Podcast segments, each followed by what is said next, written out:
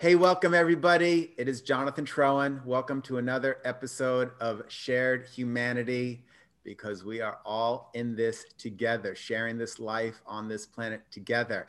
And I am really excited. We have uh, Bridget, you know, this this is where self-love comes in right so usually i say will you before i hit record i always say will you pronounce your full name for me so i don't get it wrong so we're going to do it live because i screwed up so those that follow me for self-love i'm about to practice forgiveness jonathan i forgive you for forgetting that step and bridget say your last name for me Iaruso, but you said my first name perfectly. Brigitte right. Ayaruso. Brigitte Ayaruso. And here's what's really exciting for me. So, so Brigitte is um, a business coach, and she's also really active in the racial and social justice world. And that's where, you know, she first did, did a post about you know, who wants to engage in a conversation about racial and social justice? And I, being, you know, who would categorize myself as the privileged white guy person, I'm like, pick me.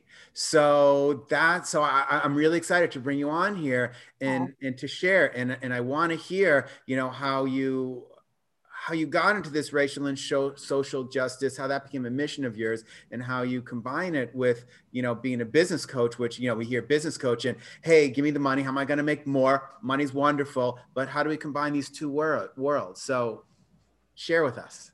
Thank you, Jonathan. Um, I appreciate the opportunity to be here with you. I just got to learn a little bit more about the work that you do, and I really appreciated that. Um, so, where did this begin for me? Before I was a business coach, I was born into a racially mixed family. So, my mother is from Puerto Rico. My mother was born in Puerto Rico, and she was born into a family of nine children. She came to the United States when she was young, and her life experience culminated in her having a massive stroke when I was uh, three months pregnant with my only child, Talula.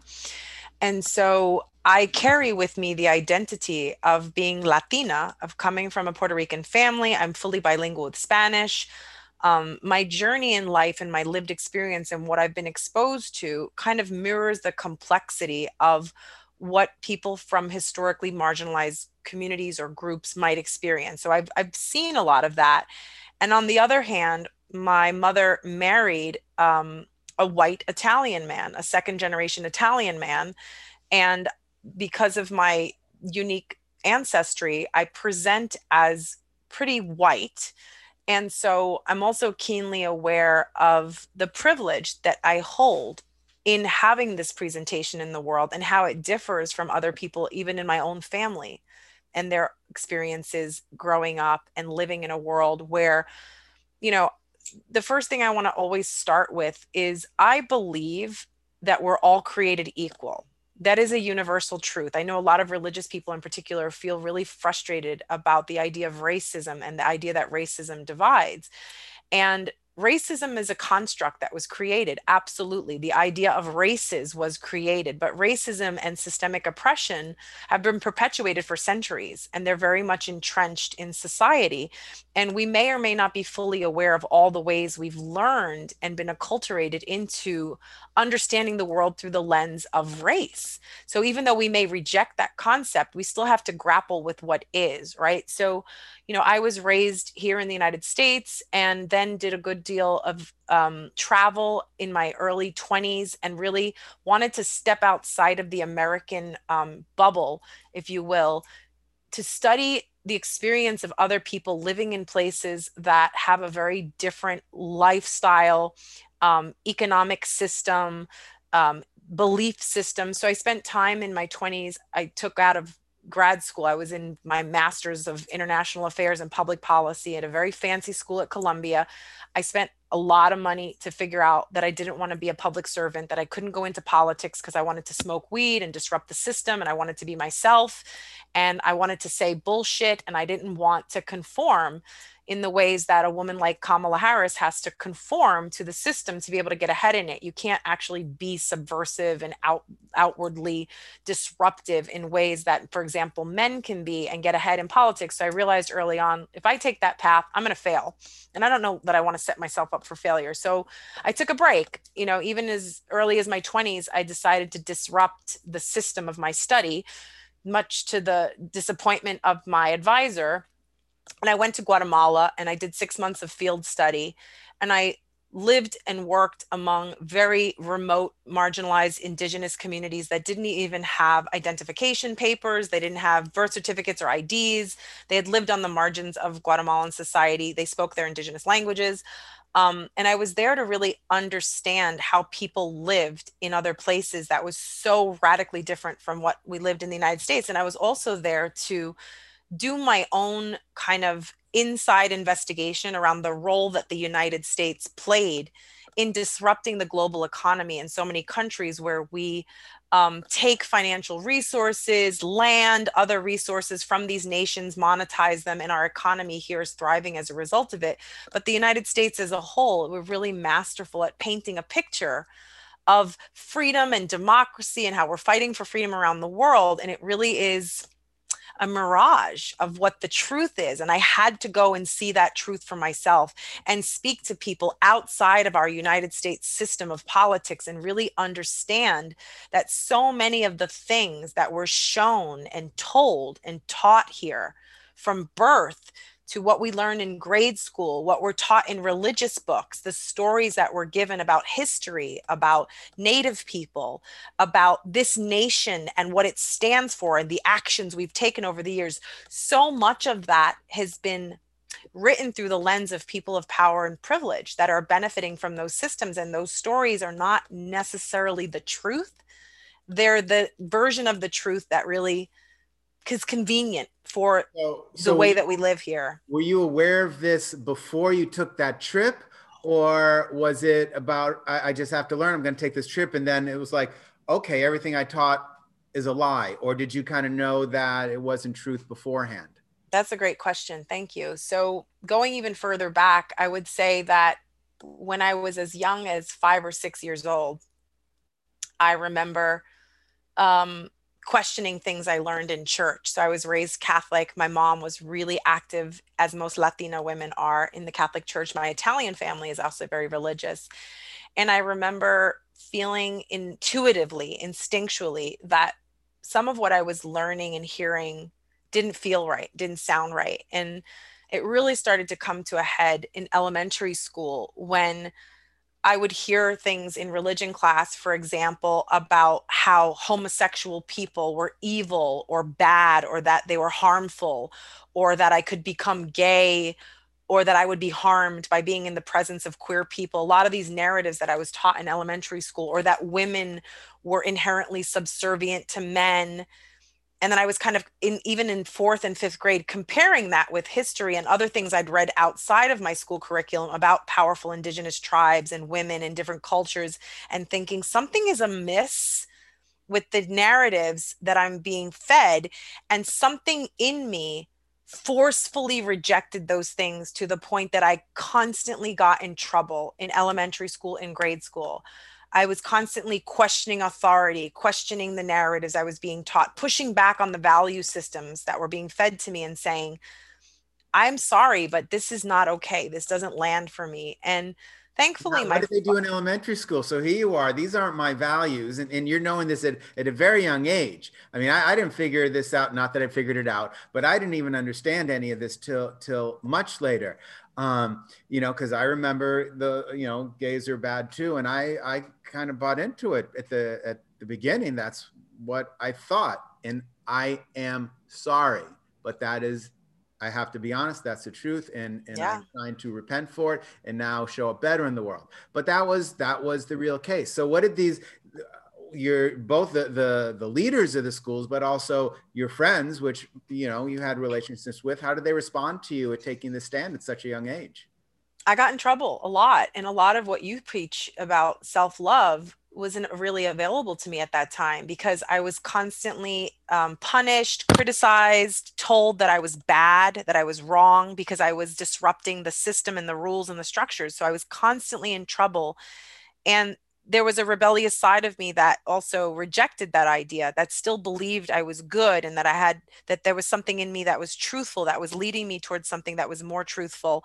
But i still struggled a lot with being in trouble you know for most of my life. This carried through into the world of the nonprofit sector when I began my journey doing work around social and economic development in the developing world, working with really, really well meaning, kind, good intentioned white people who wanted to help and save poor, oppressed, marginalized people in other countries through the lens of their own experience, through what they understood to be their role in the world, through their own Judeo Christian, traditional Western informed religious belief system, that they were here to help save and serve others that who were lesser than them, not by their own fault, but for some other reason.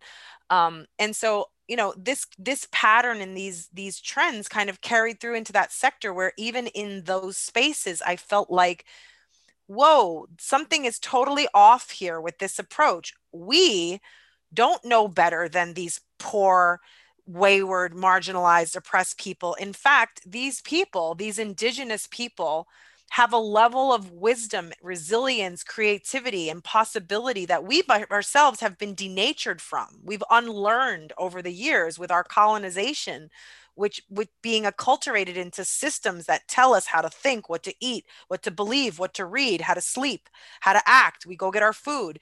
We've unlearned almost everything that we inherently know as humans that is about our intuition, our ability to um, find resources, create, partner, collaborate, do so many powerful things that colonization actually came and destroyed intentionally and specifically so that a very select number of people could have power and privilege and opportunity over others.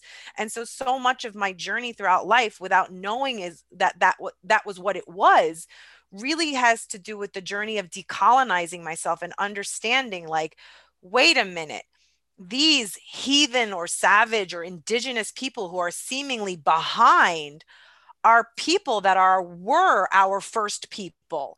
They are the people that created everything as we know it from how we tell time to astrology to how we grow food to how we build homes to how we live in community how we raise babies instinctually and intuitively that doesn't cause harm and trauma. And then here we are coming in and going wait you're all doing it all wrong. Hold on we got to fix it. And just kind of not understanding the depth of complexity of how indigenous cultures and how groups of people who held on to so much wisdom, so much power, withstood the test of time while being kind of thrashed with purposeful destruction, stripping away their wisdom, taking away their land, taking away their language, their culture, their traditions, taking away their women, taking away their children, taking their children and putting them into orphanages, into special schools, literally taking and giving their children to white people and saying, this is bad. These white people are better. We're going to take you away from your culture and give you to something because this is superior when I really started to understand all of these things, it was like once you see and understand what we've come through and what has been the impact of col- colonization and slavery and the systemic marginalization and oppression of Black, Indigenous, Brown, people of color over the years, over the centuries, then we have to kind of grapple with like, what is it that we do in the soup of what is now right? So for me the first step is like understanding the historical con- complexity of all this stuff.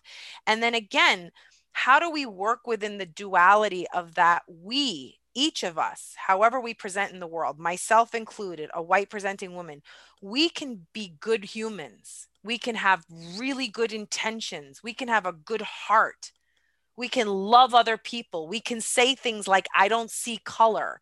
I don't think a black person is lesser than a white person. We can feel those things in our hearts.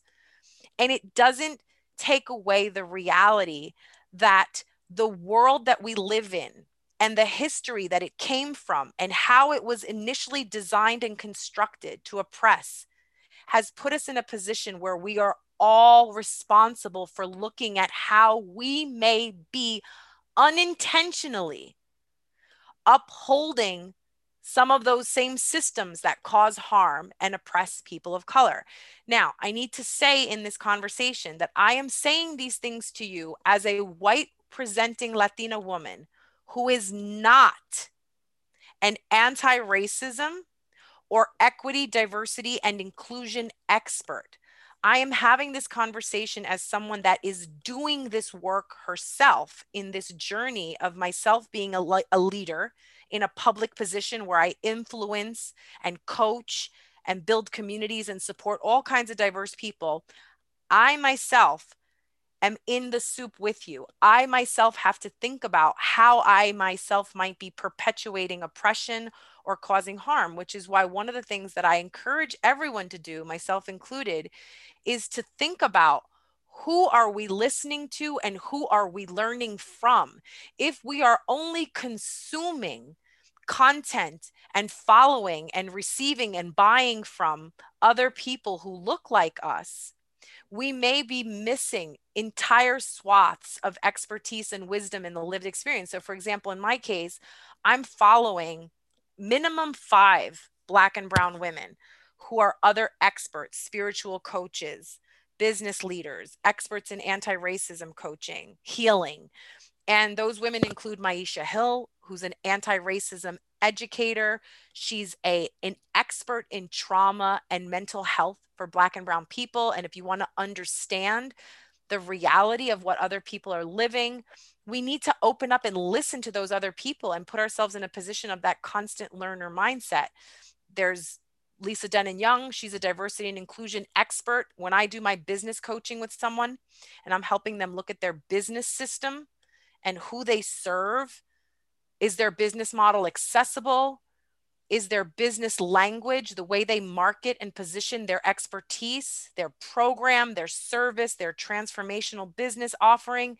Does it include or does it exclude?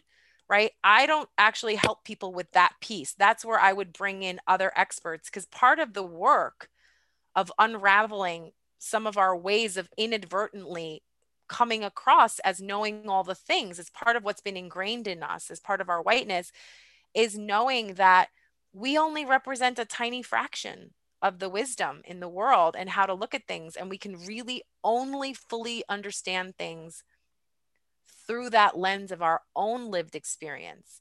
And so, if we haven't actually lived the experience of having people treat us differently just because of the color of our skin, which we cannot change or hide, then it's impossible to fully know the truth of who are the people that are experiencing that and that's what's really hard because again we can have empathy I, and feel I, I love for that question, though i want to throw in a question because you said something a few minutes ago uh, which which i think was it's, it's a really it's the first time i heard it framed that way and the idea of uncolonizing ourselves i think that's the the the word you used and I think that's one. It's a really powerful thing to understand. Is is you know okay yeah we're not creating colonies anymore but we are we are brought up in a system that was created from that and we are that's who we are uh, at least those of us here in in the united states. And so you came to a point where you said i i need to uncolonize myself and i'm here okay pick me. Uh, i never thought of that but i'm i'm i'm ready for that game too. So i want to understand more this process that a person can go through with oh holy holy crap i'm um i'm a colonized person um, and okay now and and i know i don't want to be I just want to f- hear, feel more about the process of a transition of going from colonized to an uncolonized human being. Yes. And that's the work. Yeah. So you could say uncolonized, unlearning, decolonized is a tradition. Decol- is a sorry, term. decolonized. That's what I Yeah. And so um, there are a couple of women that I would recommend following if this topic is something that interests you. Because again, I'm not an expert in decolonization. I am in but you're going through of, it, right? I'm in the work of it in so myself. about your experience. Yeah. I mean, I'm, I'm open to who, who the who the experts are too, but but I'm here with you, so I want to know your experience of decolonizing. Yeah. Yeah, so I want to make sure I'm clear around why I'm mentioning the women that I'm learning from before I go into my own yeah. lived experience because what can happen as white people by accident sometimes we don't realize is that we will co-opt other people's wisdom mm. and other people will perceive us as experts and maybe be influenced by us or buy from us or we will benefit from other people's wisdom.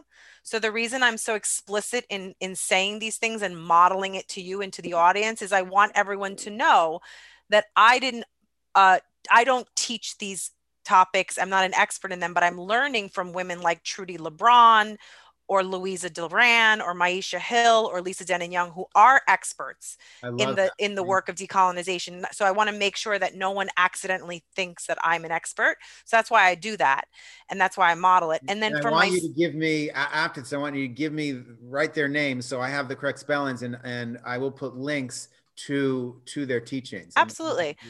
But to your point and i and thank you so much for asking me to share my own journey with it because you know i think it's so important to that we normalize and talk about the work and the journey and that we are comfortable with talking about the fact that it's part of a process and that there doesn't have to be guilt or shame in coming to a realization that some of the things we may have been taught or learned are not grounded in truth right? So for example part of that work of decolonizing is looking at the stories we're taught about native american people.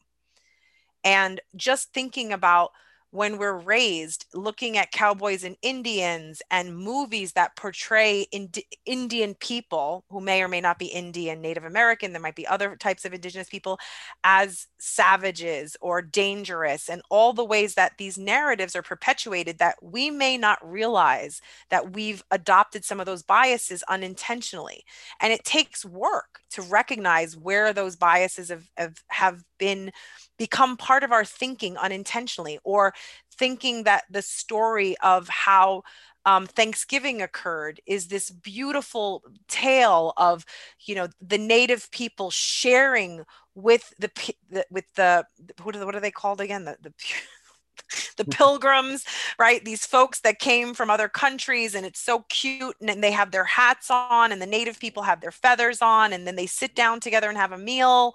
And we teach our children this like mystical, magical concept when you know the real concept of like native american women having their head bashed on rocks and being raped and brutalized and having all their land stolen and really destroying their culture is the truth of what really happened you know like there, there's a lot of complexity to it and, and and and most of what we learn is kind of just that magical side of it you know that that's where we have to get into the idea of like we don't have to feel ashamed or guilty. No one is saying you jonathan you Brigitte, white presenting white man it's your fault that indigenous people were tortured and killed. It's your fault that slavery exists. You need to fix it no one is saying we created those systems or that we intentionally are responsible directly for those things.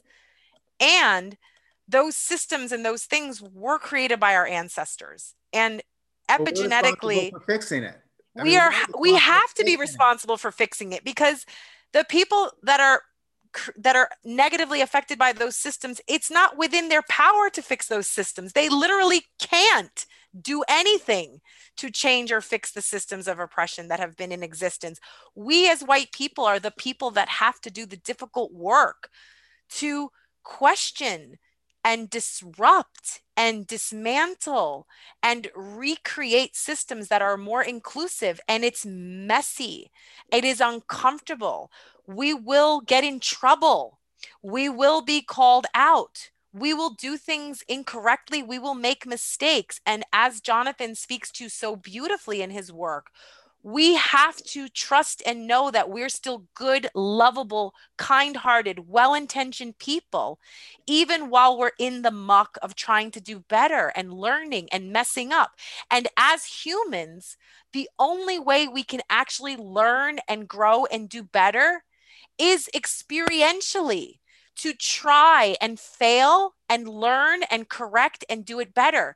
So, the only way to grow in this work as an ally or someone who cares about other humans or racial justice or wants to take a stand is we've got to put ourselves in the fire and trust that we are completely resilient, capable humans, that we can make mistakes, fail, we can get harsh feedback, we can even receive criticism, and we're going to be okay. Not only are we going to be okay, but we can learn from it and we can get better. And that's with the idea of becoming more comfortable with discomfort.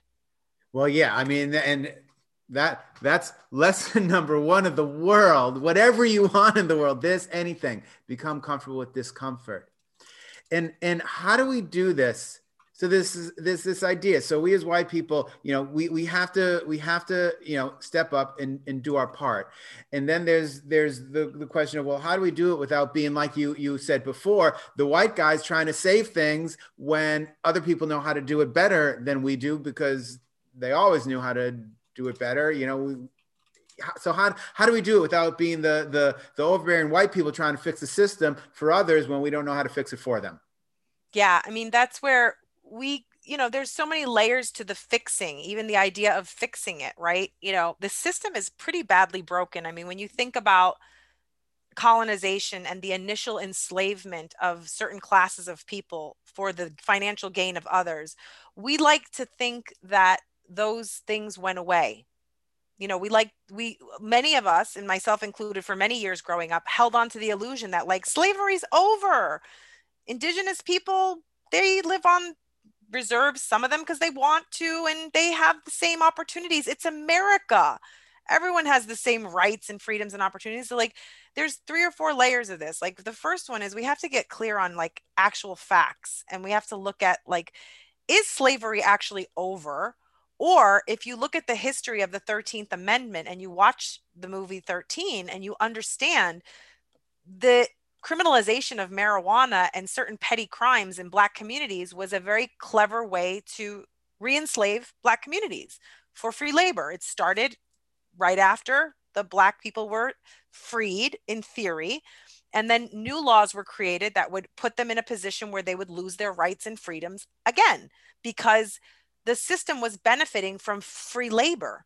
Our economy the the prosperity that we experience in America, the industrial revolution, our agricultural revolution, all of the economic growth was built on the on the backs of, of slavery.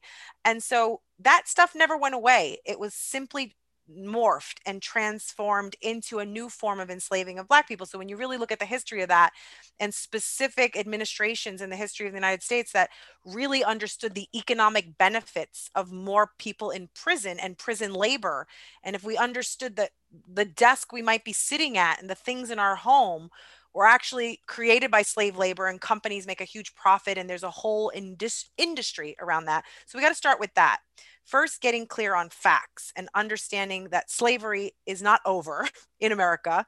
It's a prison system. We, many of us, benefit from it, not on purpose. We may not know it, but when we do our homework and start to realize it, we are all benefiting and perpetuating from that prison industrial complex, the business of the enslavement of people, right, in prisons. Um, and we may invest in companies that are prison industrial companies. We may vote for people who are in a position of power over our country because of the money that they make in their financial holdings and their investments that are directly tied to this prison industrial con- complex, aka modern day slavery. So, first, we got to do that homework. Then we have to do the inner work to grapple with our own experience with the, that information. And are we in a space of rejecting that? What is really going on with us? Like, what is causing us to reject that? Is it a fear? Is it is it the idea that we'll push away other people that will be seen as problematic like what would happen if we began to engage with this deeper truth and then what does it represent for us like do we actually have to give up some privileges or some comfort or some ease of the way we get to live in engaging with these deep, painful truths and then taking a stand for them. And I'm here to tell you the good news and the bad news. Yes, as white presenting people, as people of privilege, we do actually have to give certain things up to be able to address these issues to be able to take a stand for them, it's going to mean giving up safety, comfort sometimes. It's going to mean giving up always being seen as the easygoing, peacemaking person that doesn't want to ruffle feathers, right? So a woman, I was having a messenger exchange with a with a white woman who's Christian, and she was saying that she doesn't like to get involved because I talked about my taking a stand for racial justice. Like I'm here on this earth to take a stand for the fact that I do not believe that all people are treated equally and that I'm here to do the work in whatever capacity I can in my time on this earth to say, I'm taking a stand for racial justice. I do not believe Black people are treated equally in America. And I'm here to figure out all the ways I can take a stand for that, use my time, my energy, and the financial resources of my business to chip away at dismantling that. And her response to me as a business leader herself was, I don't involve my business in politics. I don't like to be political and I don't like to make waves politically through my business. And I'm here to say that if you think that Black people's safety and their lives and their personal freedoms are political, then there's some unlearning that has to do because that's a narrative and that's bullshit. Black people's lives, Indigenous people's lives, queer people's lives, trans women, Black trans women's lives and safety are not fucking political. Those are basic human rights that are being denied to certain groups of people. And this election is not about taxes or politics. All of that is just noise and bullshit. This election this year is about voting for people's basic human rights and removing an individual from a position of power that is financially benefiting from endorsing, supporting, and pandering to groups that are directly harming Black and Brown bodies in this country. It has nothing to do with the rest. Everything else is window dressing. You can have disagreements and you can agree to disagree around healthcare policies and taxes and all the rest. But as a human being this year, you need to take a good hard look at the fact that the person in power in this country is accepting money and endorsement from white supremacist groups that are actively promoting the lynching and harm of Black people, still to this day have direct ties to the Ku Klux Klan and have already been shown to be meddling in this situation in our election and threatening Black and Brown communities with direct harm causing people to flee this country, people that I know. That doesn't matter what their politics are. This is not about Republican or Democrat. This year's election is about fundamental, universal, basic human rights that every single American, regardless of their race, culture, ethnicity, immigrant status, sexual orientation, or physical ability, has a right to live in this country free from oppression, from harm, and from threat. That's what we're voting for in this election. Politics, I studied politics. I went to grad school for it. It's all bullshit. I just want to throw something in here because I had someone, I was on the phone with someone the other day and they they said you know so eh, and i don't know when when you guys are seeing this some people are going to see this definitely after the election and maybe years after the election and they said well you know if biden wins then these problems go away. So I want to be be clear with everybody that that yes, um, what you know what what Brigitte is saying, I I personally agree with. Be clear, everyone's welcome in in my life. If you if you're a Republican Trump supporter, you're still welcome in my life. Um, I, I might not like actions that people take, but you as a human, I love you unconditionally uh, the human, the human aspect of you, because I know I know that's in all of us, each and every one of us. Um, but if if Trump loses and Biden uh, wins, the problems don't go away. This work has to continue. Yes, Your work absolutely. has to continue, and just because hopefully, and I don't know which way this is going to go. Um, you know, if, if, Biden wins, we can't just sit down. Though, though, those, you know, the 545 that we know about children who are separated from their parents um, still don't know what their where their parents are, and we still don't know how to get them together. The prisons will not disappear even even under a Biden Biden presidency. Um, I do believe things may be better, but let's be clear: this work does not end. It has to be potentially the beginning. And if Trump wins, or if Trump has won, depending when you're watching this, um, yeah, the, this work needs to continue for uh, a long time. You know, when we talk about personal development, you know, we talk about, you know, so some of these wounds have been piling up for, for, you know, we're 10, 20, 30, 40 years in us and people want it to end like that. And I go, well, you know, we might have to do some work to get to some of the deeper ones. The surface stuff, yeah, we can peel off. And then it's going to take some time to get into some of the juicy, fun stuff and let that come out. And this stuff has been going on for, uh, you know, in, in, in the US history books for hundreds of years. And of course, if, if you go to where, you know, the, the European, our European ancestors of the United States, not that everyone here is from Europe, but the United States, um, the way it is constructed today is, is a child of Europeans, so to speak it's it goes you know a long long long long time.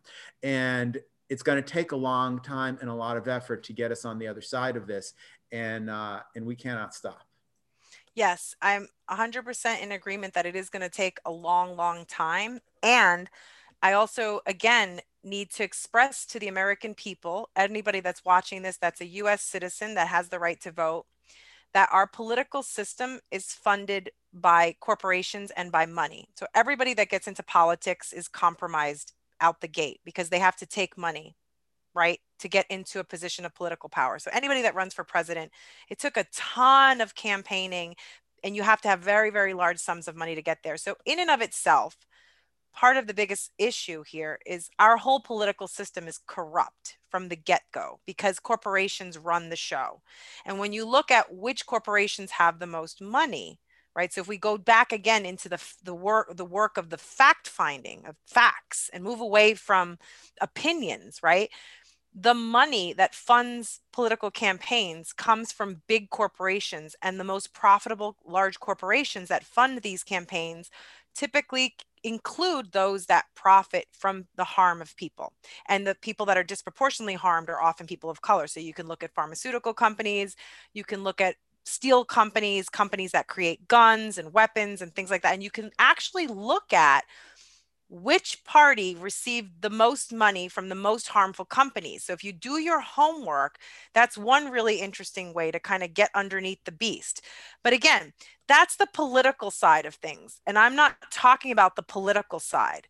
I'm talking about, and I'm going to repeat this again, the fact that there is an individual who is currently the president of the United States in power, in a position of authority, who is speaking directly to people of the Ku Klux Klan and white supremacist groups who are actively at present harming black and brown people in America, harming immigrants, harming so, black people. So, and so that person is speaking to those groups. Those groups are supported by that individual and they're receiving direct support from them. So removing this person will in fact make one huge blip in the needle in that we do not have a public figure in endorsing white supremacist hate groups. So we need to start there. And then, yes, the, all that other complex work begins, but we got to start there because this well, right we, now that's going on is super dangerous. I, I want to interrupt because we might not be able to, again, I don't know who's going to win. So we might not be able to start there. Um, and I pray, I pray we do. But what do we do? You know, a lot of people have already voted by the time we're having this conversation. Um, and if you haven't and you see this before election day, vote. Come on, vote already. But whatever the outcome of the election, the work doesn't end. What do I do today? What what do I? What does the person watching this? How do we begin? Because a lot of people have, have, are sitting here. I want to do something. I do. I really do. I just don't know what to do. What do I do today? No matter who's president because even if if he is in office the work has to continue. Today we don't change the financial structure of electing a president or senators. That that's not going to happen today. It can't happen until we get an, a, a, whole new supreme court which isn't going to happen for a, a, a generation. Um, so what do we do today?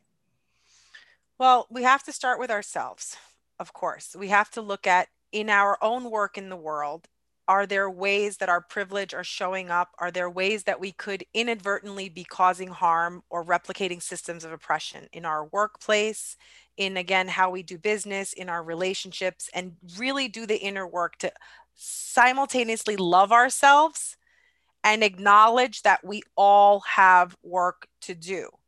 And it starts with releasing the concept that somehow we don't have any work to do because it would be a really odd anomaly as a white human to not have ingrained or learned any biases, stereotypes, or racist tendencies because it is the society we were born into.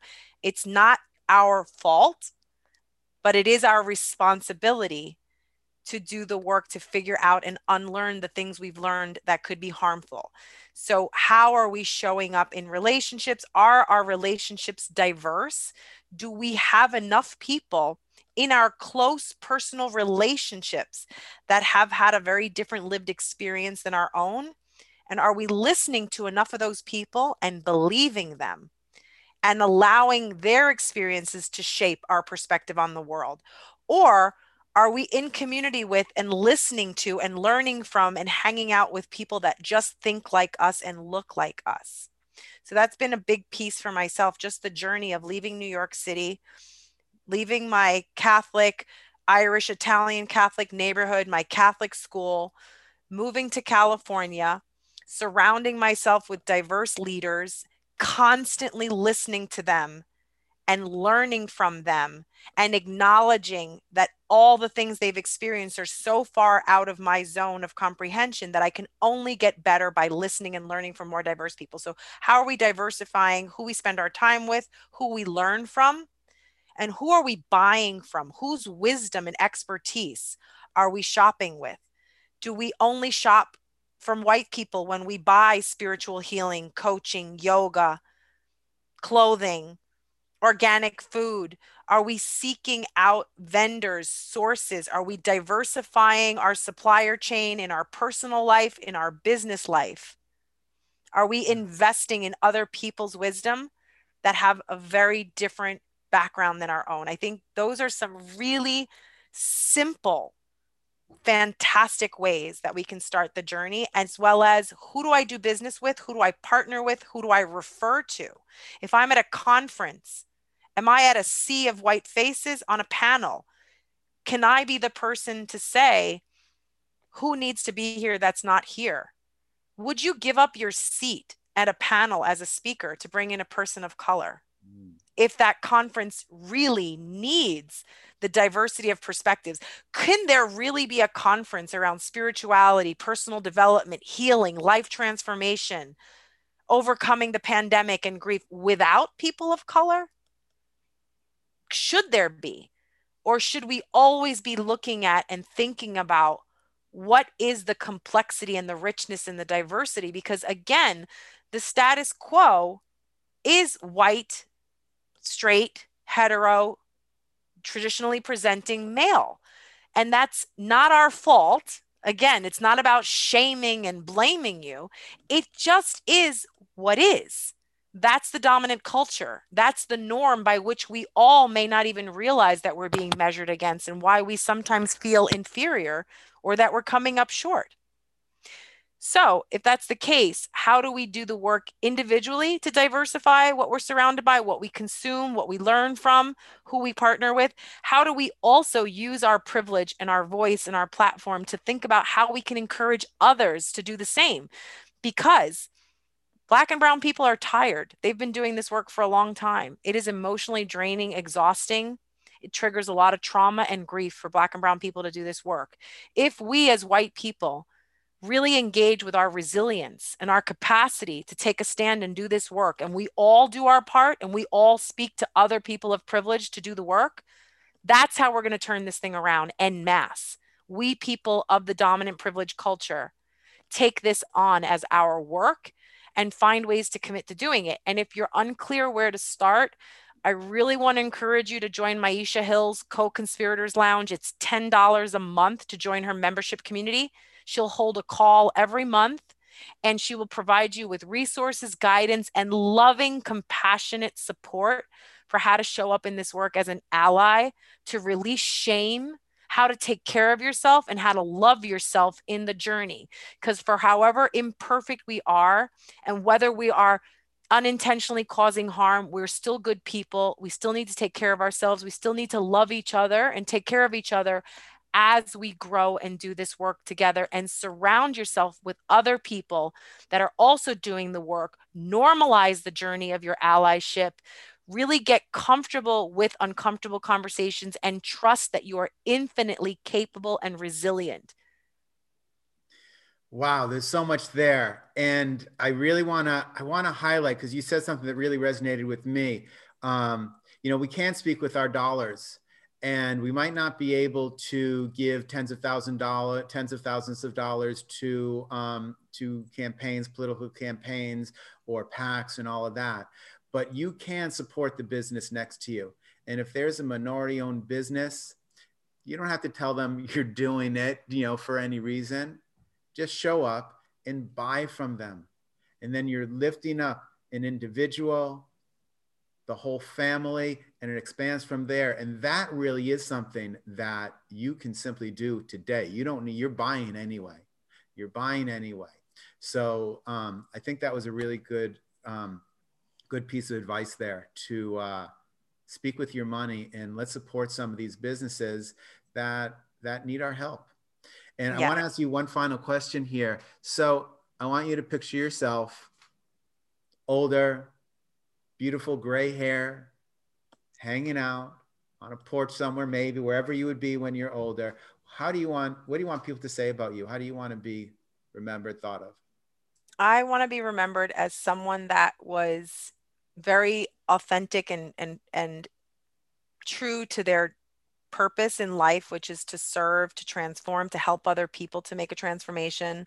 And I want to be known for inspiring and motivating other people to believe in themselves and their own capacity to make change in the world and to move through fear. I just want to be known for helping people um, feel fear and ex- and examine that we can feel fear and know that things are scary and difficult and that we can do them anyway and we can create incredible change in the world if we just move through the fear. Mm, beautiful. Thank you so, so much for that. If people want to learn more about your journey or the work that you do, um, where do you want them to go to find out more? Um, a good place is Facebook. You can look me up on Facebook, Brigitte Iaruso Soto. And then my website is embracechange.us. And for those of you that are consultants or coaches or spiritual healers, leaders in the nonprofit education sector, I'm hosting a three day um, unconference called the Disruption Unconference. And it's the culmination of five years of this work around how we, as leaders in the spiritual coaching consulting industries, can do better in community, how we can take away the shame and the guilt and the fear of addressing these issues, come together in a powerful container of love and compassion, build relationships, learn with other people, and grow together. And yes, we can be financially abundant and successful while we still do the work to dismantle oppression in ways that we do harm. And we can have all those things. Life is in the mix, it's in the duality, it's in the gray area. So if you're interested in that, go to embracechange.us. I'd love to call you in to be a part of this incredible event. And if you want to have a conversation with me after listening today, I'm always open and available for that. Yes, and I think that's important too. It's not us or them. It's not we need to give. Yes, we need to give up some of our, our, our safety and our comfort, but but it's not we give up and, and and and they gain. There is no we and they. It's all of us, and we rise together. We grow together. We succeed together, and it's the only way that we can succeed. So I hope everybody will join you. Will join us on this journey. Uh, and Brigitte, I so thank you for spending this time with us. Thank you so much, Jonathan, for having me and for yourself for creating the space to have this conversation. I really appreciate that. And honestly, we need more men like you to take a stand and do this work and then create space for it because this is a powerful model. And I really, really just appreciate you doing that today. Well, thank you. All right. Bye, everybody. Thank you for watching. Remember, you are loved. We will see you next time.